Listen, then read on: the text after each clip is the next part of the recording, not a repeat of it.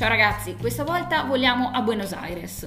Vi racconto infatti di La Boca, tu come la vedi, di Inca e Marcus Brand, edito da Creativamente. La Boca è infatti un quartiere della capitale argentina, nota per le sue case dai colori vivaci. In realtà creativamente ci propone un gioco astratto da 2 a 6 giocatori, anche se si possono includere ulteriori giocatori. L'età consigliata è dagli 8 anni in su, il gioco si aggira sui 25 euro. La scatola è di quelle quadrate classiche. All'interno un inserto sagomato in cartone permette di mettere a posto i blocchetti colorati in legno quando si ripone il gioco. Sullo stesso inserto è disegnata la plancia di gioco, un quadrato 4x4 fatto da caselle e una fessura per incastrare le carte obiettivo in verticale come vedremo in seguito.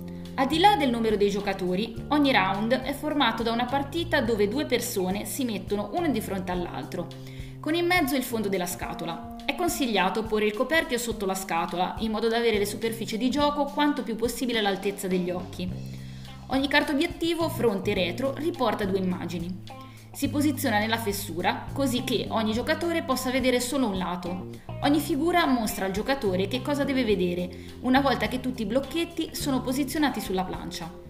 Il gioco consiste proprio in questo, nel realizzare entrambe le facciate richieste ai giocatori con un'unica disposizione dei cubetti sulla plancia.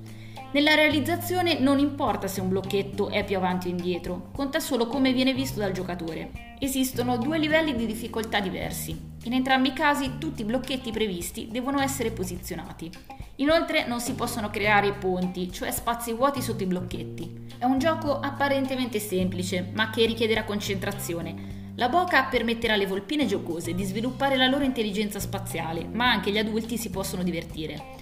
Il sistema di punteggio dipende dal numero di giocatori che comunque può essere esteso oltre il limite previsto dalla scatola. Detto questo, andiamo anche noi a costruire le casette colorate.